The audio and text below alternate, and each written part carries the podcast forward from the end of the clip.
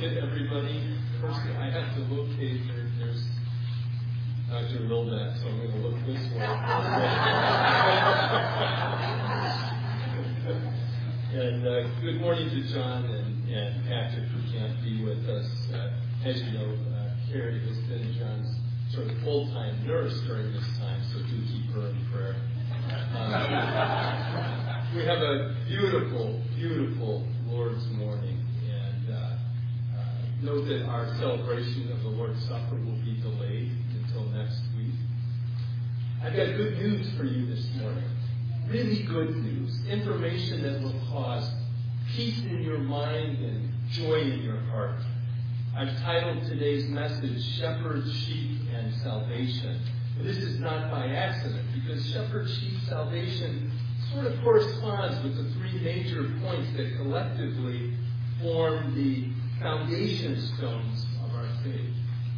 Now, I don't pretend to know each of you well, but I've been a physician for 43 years, and when I look out at a congregation like this, I know the just the joys that you've had, but also the pains that you've had, the suffering, the broken relationships, the people now departed, all of those things. And that's why today's message is going to be good news for you. And one of the things I hope as we go through uh, Scripture this morning is that you don't see this as a sort of dry, flat, one dimensional story. This is a parable whose context and meaning is three dimensional. And, and I hope I'll be able to illustrate that. So let's begin by reading from Luke 15, and we're going to look at verses 1 through 7. Now the tax collectors and sinners were all drawing near to hear him. And the Pharisees and the scribes grumbled, saying, This man receives sinners and eats with them. So he told them this parable. What man of you, having a hundred sheep, if he has lost one of them, does not leave the ninety-nine in the open country and go after the one that is lost until he finds it? And when he has found it, he lays it on his shoulders rejoicing. And when he comes home, he calls together his friends and his neighbors, saying to them, Rejoice with me, for I have found my sheep that was lost. Just so, I tell you, there will be more joy in heaven over one sinner who repents than over 99 righteous persons who need no repentance. Grass withers, the flowers fade, but the word of our Lord will stand forever. May you receive the joy the word of the Lord preached for you this morning. Let's begin. Lord, thank you for this Sabbath day and for the freedom to gather together to worship and to glorify you. May we better understand the beauty and the costliness of your rescue plan that we studied this morning for us. We pray in the name of the great shepherd, Jesus the Christ. Amen. So this morning we're going to try and understand the metaphor of sheep and shepherd through a parable and relate that to our redemption and our salvation. So we should probably start by asking the question, what's a parable? Well, a parable is a word picture that uses an image or a story to illustrate a universal truth or lesson. In essence, it's a sort of mini drama or play. You're all looking behind me, so I gather it is I up there. Jesus used simple images and characters taken from everyday life, that is, earthly things, in order to create stories that communicated truths, that is, heavenly things, that illustrated his life changing message. A parable is also an extended metaphor, not just a delivery system for an idea, but as Dr. Ken Bailey has noted, it is a house in which the listener is invited to take up residence and look out and see the world differently. And I'd like to acknowledge the scholarship of Dr. Ken Bailey, which has informed my own research on this topic in preparation for this message. Well, the, the reason to use the method of parable in teaching is to draw one into examining the human predicament through the worldview that is created by that parable. So, a critical limitation when we have read through the parables of Jesus is that we're reading them through our modern Western eyes. And that, as a result, we miss the cultural nuances and understandings if we're not careful that Jesus' original Middle Eastern eyes and listeners would have heard. I know something about caring for sheep. I cared for them as a youth in 4 H. I did not realize until many years later that the teacher always wondered why Gregory smelled so different than the other students. Well, most of us know nothing about sheep, how to care for them, how to shepherd them, how they get lost, and how to find them. Sheep are not very bright, shall we say. We couldn't apply these lessons to the human predicament unless we understand sheep. And this makes it critical for us to understand how the people of Jesus' day would have heard and understood these parables, such that we too can grasp the meaning being communicated in the parable. So next, let's consider the structure of parables, and then we're going to dig in. Parables have a double meaning, and it's important to catch that. The first is the obvious one, the literal meaning apparent to anyone. The sheep is lost. But there's a second, deeper meaning beneath the surface. That is what's important about this parable. It isn't the sheep that's lost, it's a sinner that's lost. Parables always include an element of surprise or, or an unexpected twist. The story moves from the very familiar, for example, a shepherd who finds that one of my sheep is lost, to a sudden turn of events that are inconceivable. The shepherd leaves the rest of the flock to go after the one that is lost, and that challenges the listener to deeper reflection. So, for, for that kind of reason, every word and concept is critical to the interpretation of the parable, as well as what was left out, what is left unsaid. So let's start unpacking the richness of this parable. So Luke 15, 1 and 2. Now the tax collectors and sinners were all drawing near to him. And the Pharisees and the sinners, they were that too, and the scribes grumbled, saying, This man receives sinners and eats with them. Now, the Greek word here actually means he welcomes them into fellowship. Another shock. This is a startling idea to the Pharisees and to the scribes. Shepherds were unclean. They were, they were, they were physically filthy, but from their soul to the Pharisees, they were considered unredeemable. To Jesus' listeners, they were asking themselves with surprise from the very beginning of this parable, who on earth would ever eat or have fellowship with a shepherd? It's unthinkable. Luke 15:3. So he told them this parable. Now, note something here. The word parable is singular. He didn't say he told them these parables, The lost sheep, the lost coin, and the what comes next? The prodigal son, right? These were meant as one coherent storyline. They were never meant to be an individual parable disconnected from one another. These are all symbolic. The good shepherd, the good woman, the good father of Jesus. And Luke, they are actually a single unit, even though our Bibles divide them up as if they're unconnected stories with no relationship. Next, we read this, and the Pharisees and the scribes murmured. Well, murmured is the same word used in the Old Testament for the people uh, murmuring against Moses and Aaron. And you know how that.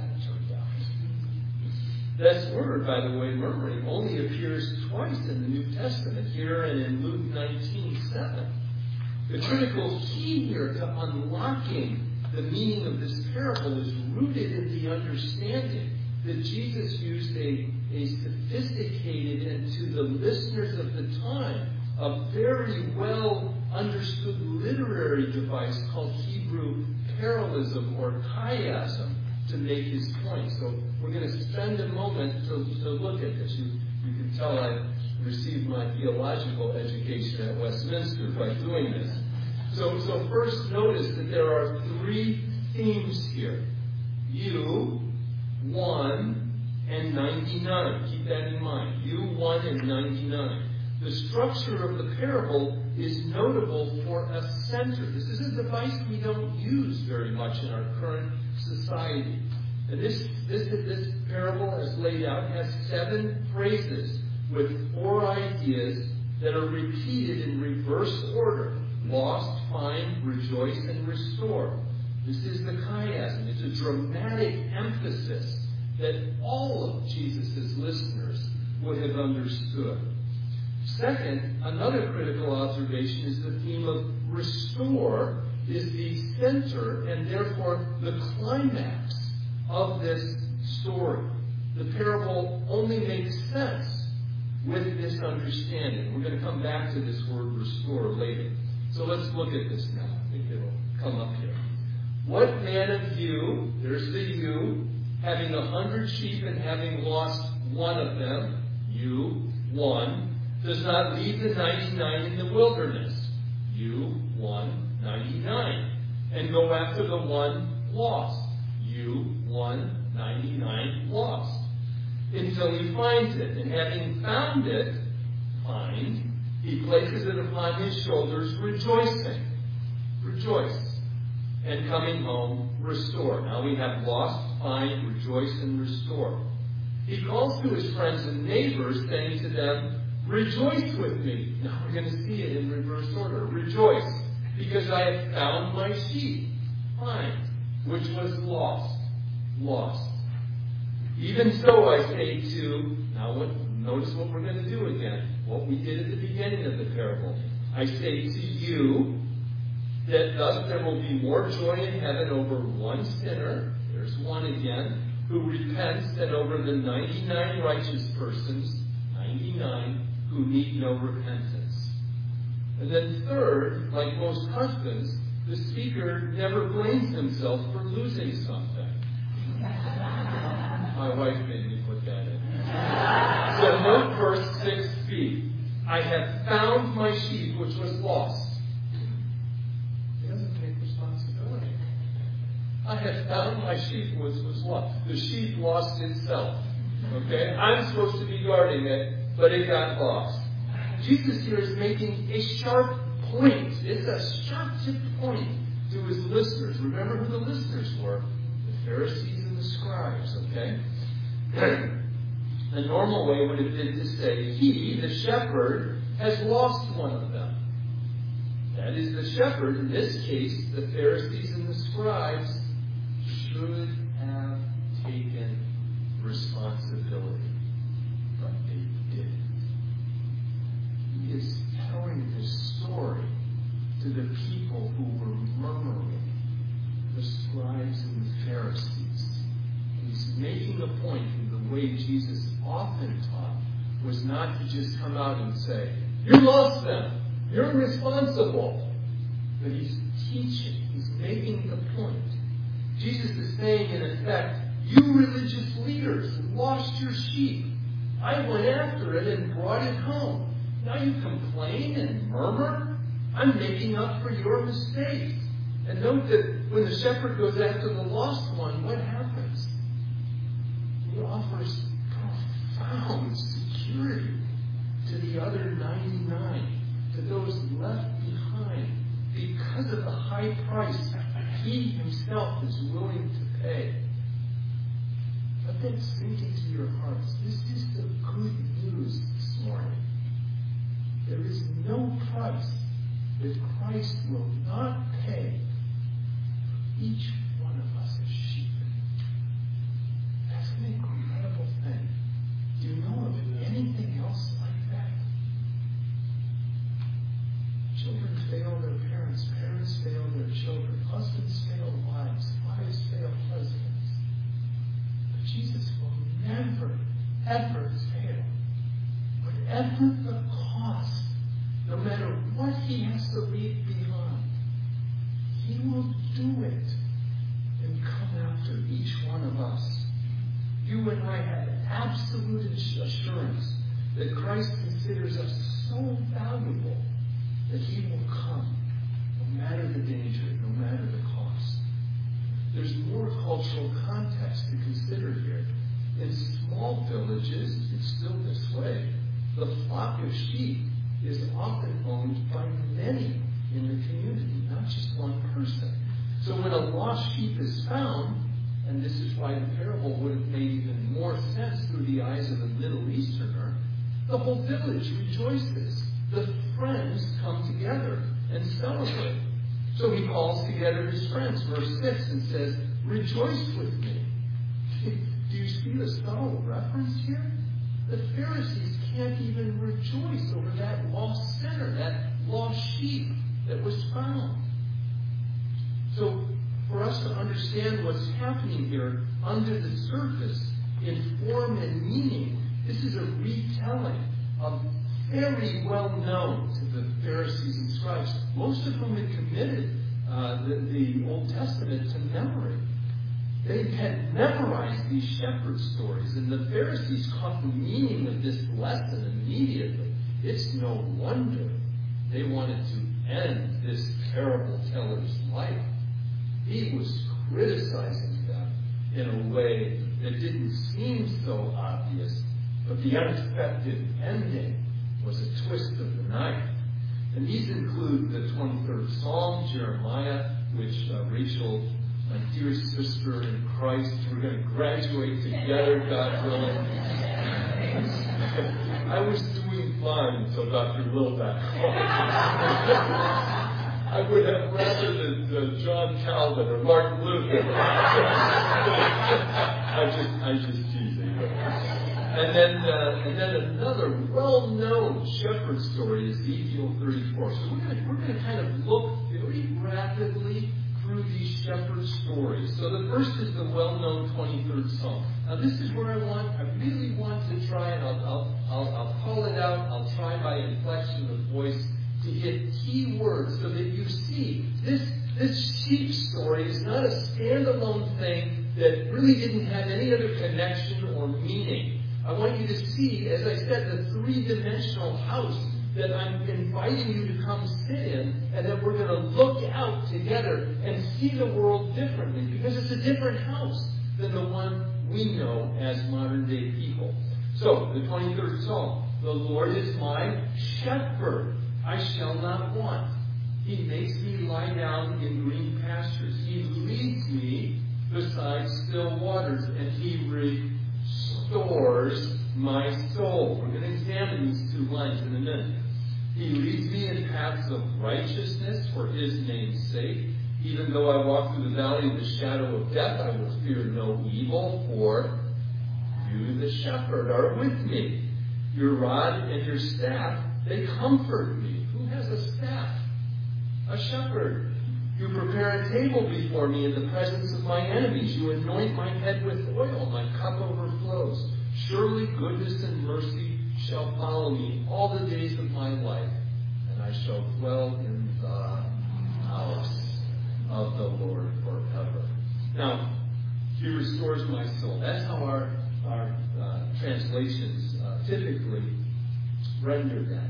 But the original Hebrew actually is something different. I don't speak Hebrew, so I'm going to do my best. Not, uh, where is it? Nafshi Yeshovev, which really means person, soul, or life. There's a, there's a semantic range to the meaning of that word. And the verb shuv is the Hebrew word for repent or return. So the phrase is probably actually better rendered as He brings me back, He causes me to repent. That's what the shepherd is doing in this story. He goes out and finds me. I can't find myself. He brings me back. I can't find the way by myself. And he causes me to repent. Isn't that a beautiful illustration in one line of the core of Reformed belief? Right there. The psalm is built upon the context and culture of the times where everybody knew that this psalm is built on some key understandings. We'll run through them very quickly. This is a story of a good shepherd who finds his lost sheep. The good shepherd finds the sheep, picks it up, carries it home, and therefore saves it from death. I should follow my script. This will make it a little longer, but I just have to tell you, you know, the, the very oldest image, as I understand it, of any Christian image found was of a shepherd carrying sheep on his shoulders. Isn't that amazing? When found, the sheep is so terrified it cannot walk and is unable to stand. I have seen this as a 4-H'er. I have seen a sudden loud sound or something that startles the sheep, and the sheep will freeze or will collapse they are, they are so terrified they cannot do anything for themselves. The shepherd has to restore them. the only way the sheep can be restored to the flock is to accept being found. Keep drawing the parallels in your mind with what we know about our own salvation here and be picked up and carried home. That is restored to safety and survival. Next, we want to note this phrase which expands upon the theme of restoration. He leads me in the paths of righteousness. Well, the psalmist was unrighteous, and the good shepherd, God, went after him, picked him up, metaphorically, and carried him back. And Nafshi Yeshobem, that is, restored him to the path of righteousness. The key here, brothers and sisters, is that it is the shepherd that restored him. The sheep could never do enough work to restore itself. And neither can you and I. And that is something, that is a cultural lie that we all suffer from. I don't know about your education, but I heard things growing up of rugged individualism, pull myself up, manifest destiny. Those are cultural lies. Particularly when we have to understand the letting go of those in the formation of our faith, in our salvation, in our redemption. We cannot do it. It is only at a costly work of the Good Shepherd that we are found and restored. The psalm continues then with assurances of security from death and evil. Let's look very briefly at Jeremiah 23. Woe to the shepherds who destroy and scatter the sheep of my pasture, declares the Lord. Therefore, thus says the Lord, the God of Israel, concerning the shepherds who care for my people, you have scattered my flock and driven them away, and you have not attended to them. Behold, I will attend to you for your evil deeds, declares the Lord. Then I will gather the remnant of my flock out of all the countries where I have driven them, and I will bring them back to their fold, and they shall be fruitful and multiply. Recognize the cultural mandate there? That's Genesis 1:28. Right there. The allusions and echoes to previous scripture are so rich here. I will set shepherds over them who will care for them, and they shall fear no, no more, nor be dismayed. Neither shall any be missing, declares the Lord. Behold, the days are coming, declares the Lord, when I will raise up for David a righteous branch. Who is that foretelling? The great shepherd and he shall reign as king and deal wisely, execute justice and righteousness in the land. So this is the, this story repeats the same theme as the 23rd Psalm, but it has several important twists. It's a sharp criticism of the bad shepherds of Israel who have lost their flock. The verb shuv reappears in the phrase, I will bring them back. Jeremiah 23 3. The focus is not on a single sheep here, as it was in the parable, but on the flock, who is the nation of Israel. And finally, an incarnation is promised. Catch this point. An incarnation is foretold or promised, which is the Good Shepherd. So, lastly, now let's look at Ezekiel 34. The word of the Lord came to me, Son of man, prophesy against the shepherds of Israel. Prophesy and say to them, even to the shepherds, thus says the Lord God. Ah, shepherds of Israel who have been feeding yourselves. Should not shepherds feed the sheep? You eat the fat, you clothe yourselves with the wool, you slaughter the fat ones, but you do not feed the sheep. The weak you have not strengthened, the sick you have not healed, the injured you have not bound up, the strayed you have not brought back, the lost you have not sought, and with force and harshness you have ruled them. So they were scattered because there was no shepherd. And they became food for all the wild beasts. My sheep were scattered. They wandered over all the mountains and on every high hill. My sheep were scattered over all the face of the earth with none to search or seek for them. Therefore, you shepherds, hear the word of the Lord. As I live, declares the Lord God, surely because my sheep have become a prey, and my sheep have become food for all the wild beasts, since there was no shepherd, and because my shepherds had not searched for my sheep, but the shepherds had fed themselves. Therefore, you shepherds, hear the word of the Lord. Thus says the Lord God, Behold, I am against you shepherds, and I will require my sheep at their hand and put a stop to their feeding the sheep. No longer shall the sheep, sheep no longer shall the shepherds feed themselves. I will rescue my sheep from their mouths, that they may not be food. And then skipping to verse 15. I myself will be the shepherd of my sheep, and I myself will make them lie down. Are you seeing these carry from one shepherd story to another? Declares the Lord God. I will seek the lost. I will bring back the stray. I will bind up the injured. I will strengthen the weak and the fat and the strong I will destroy. I will feed them in justice. And this is our good news. This is incredible news. Not if you're a Pharisee or a scribe, but for the rest of our, us sheep, this is nothing short of stunning. The prophet is retelling the story, the shepherd's story, in a completely different way. This is a blistering attack on the shepherds of Israel. Instead, instead of protecting and restoring the sheep, they literally are devouring the flock, is Jesus' claim against them. The flock needs rescuing from the shepherds themselves, the very person who is to be protecting them. And so a radical solution and, and rescue is needed. And it's given in Ezekiel 34:11. Behold, I myself will search for my sheep and will seek them out. To understand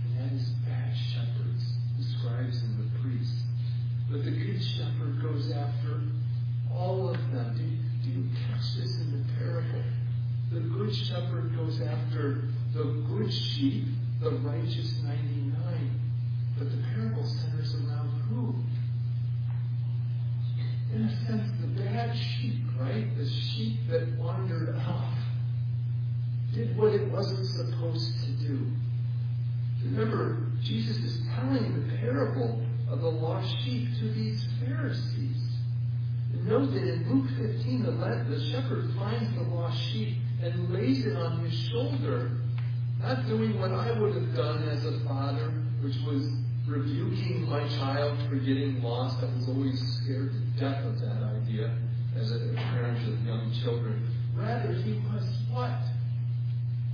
Rejoicing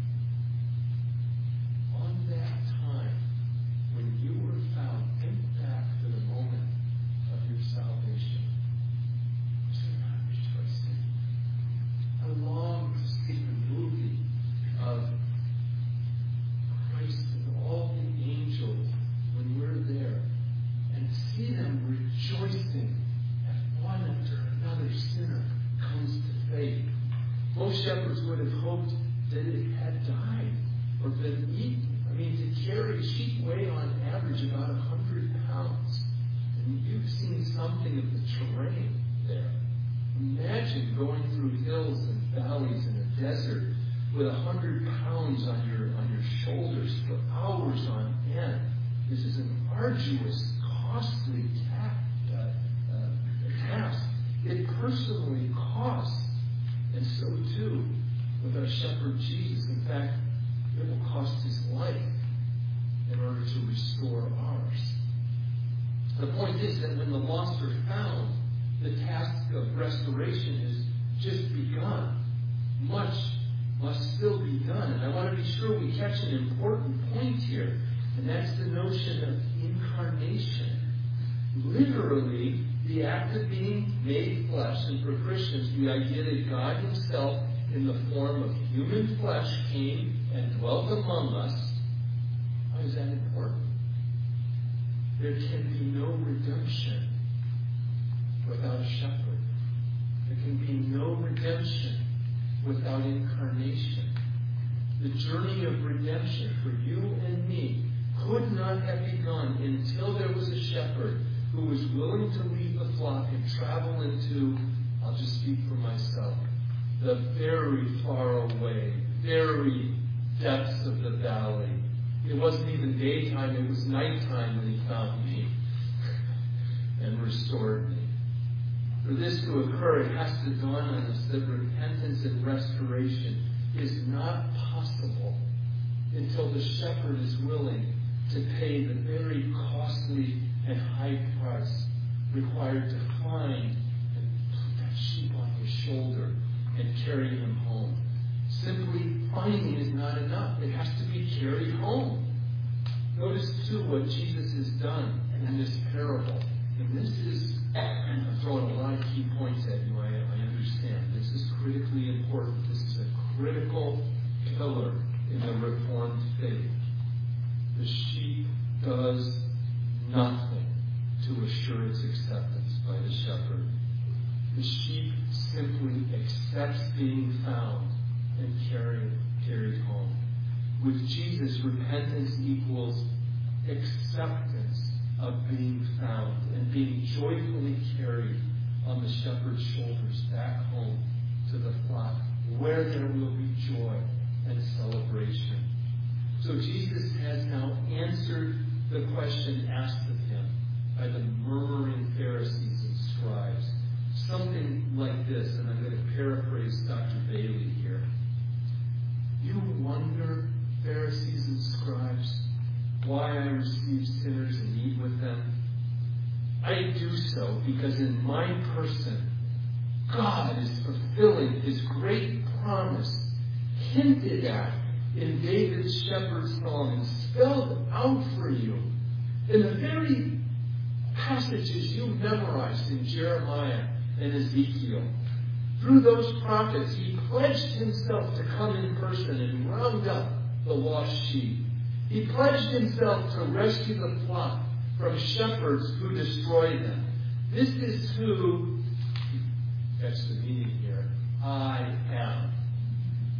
And this is why I do what I do.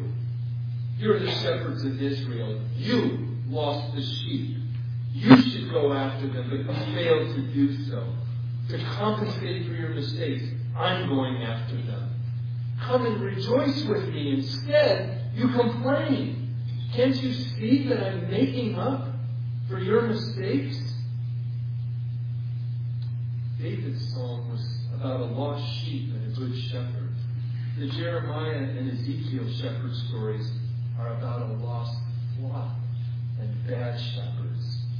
Jesus combines all three in this amazing but short little parable. A lost sheep who is part of a lost flock failed by bad shepherds. But amazingly, and here's where we're going to work our way to the end. ending. The parable never finishes. It never finishes. It never tells us.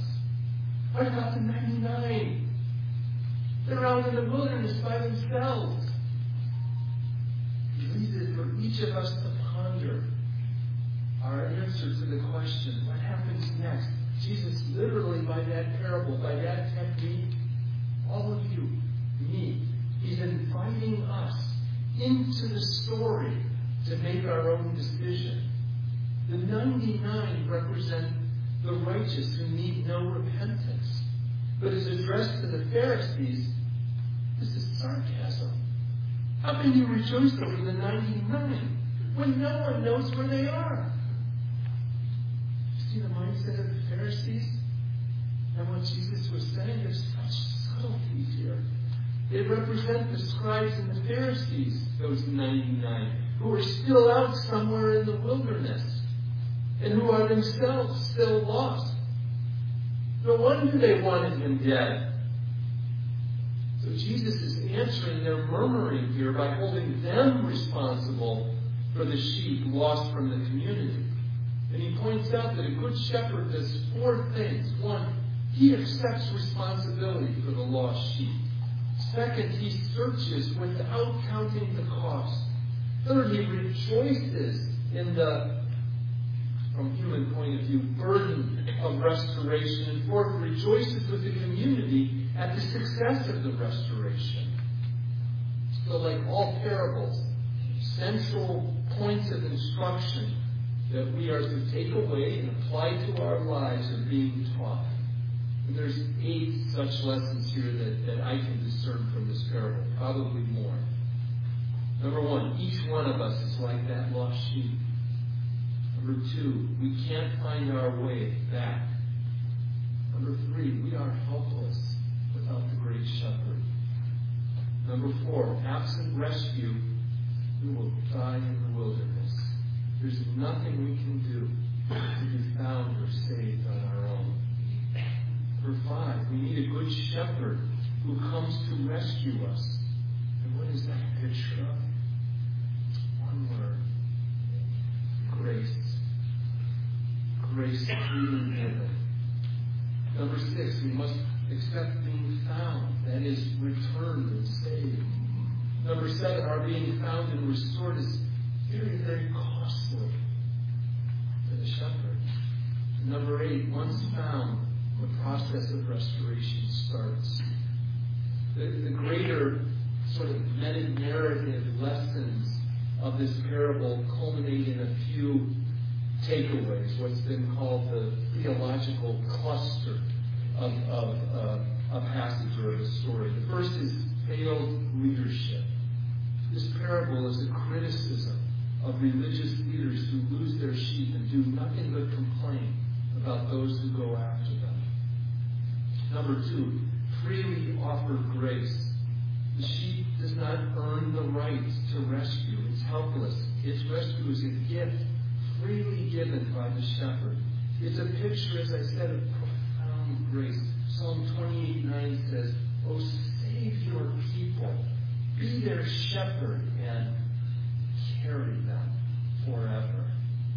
Number three, incarnation and atonement. The, sh- the shepherd goes out to the sheep, that's incarnation, pays a high price to find and restore it to its home, that's atonement. And the shepherd initiates all that. That's Luke 19.10. Jesus came to speak and save the lost. Number four, sin.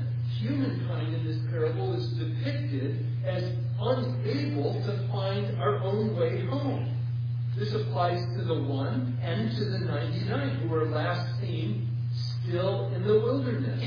They are not yet safely in the village, but are in need of guidance in order to arrive home. Isaiah 53 6 says, All we, like sheep, have gone astray. We have turned everyone to his own way. Number five, joy. With his friends, the shepherd rejoices at the success of his saving act.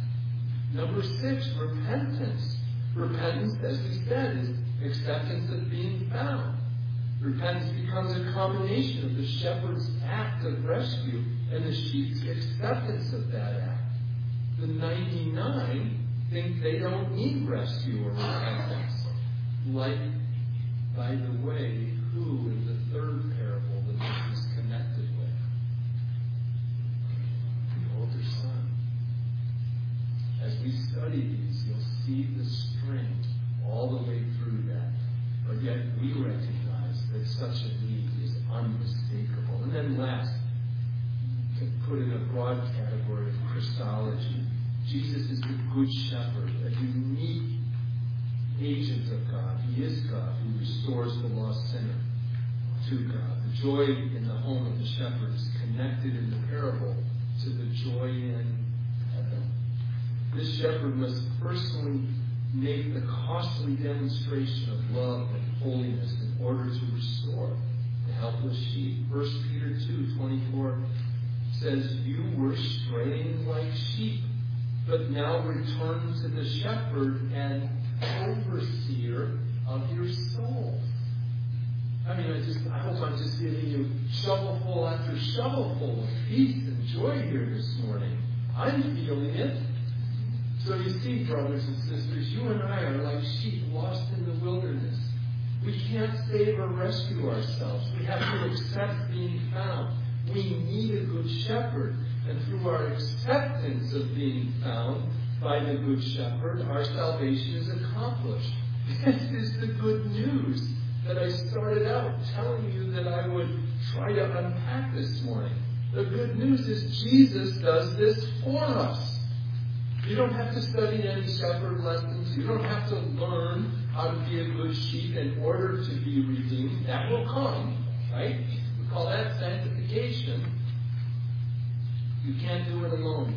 And you couldn't ask for better news than this. I just want to point out the meditation on the bottom of your bulletin that I had asked to be placed there. Thank you, Ginny. Ginny gets all these emails from me and she somehow makes it all coherent. Thank you. The only, this is from Tozer, the only safe place for a sheep is by the side of the shepherd. Because the devil does not fear sheep. He just fears the shepherd. Let's end in prayer. Thank you, Lord, that you are the good shepherd who at great cost leaves to come and found each and every one of us. Thank you that you come searching for us and bring us back. Thank you for rescue, restoration, and redemption. Thank you that you bring us back and cause us to repent and you restore us. Lord, I pray that you're at work in every one of our hearts and that you will cause us to be grateful for your mercy and for your restoration and redemption. We pray that you will go after the other lost sheep who belong to you. Convict those who are not yet saved and draw them as you know you will, irresistibly to yourself.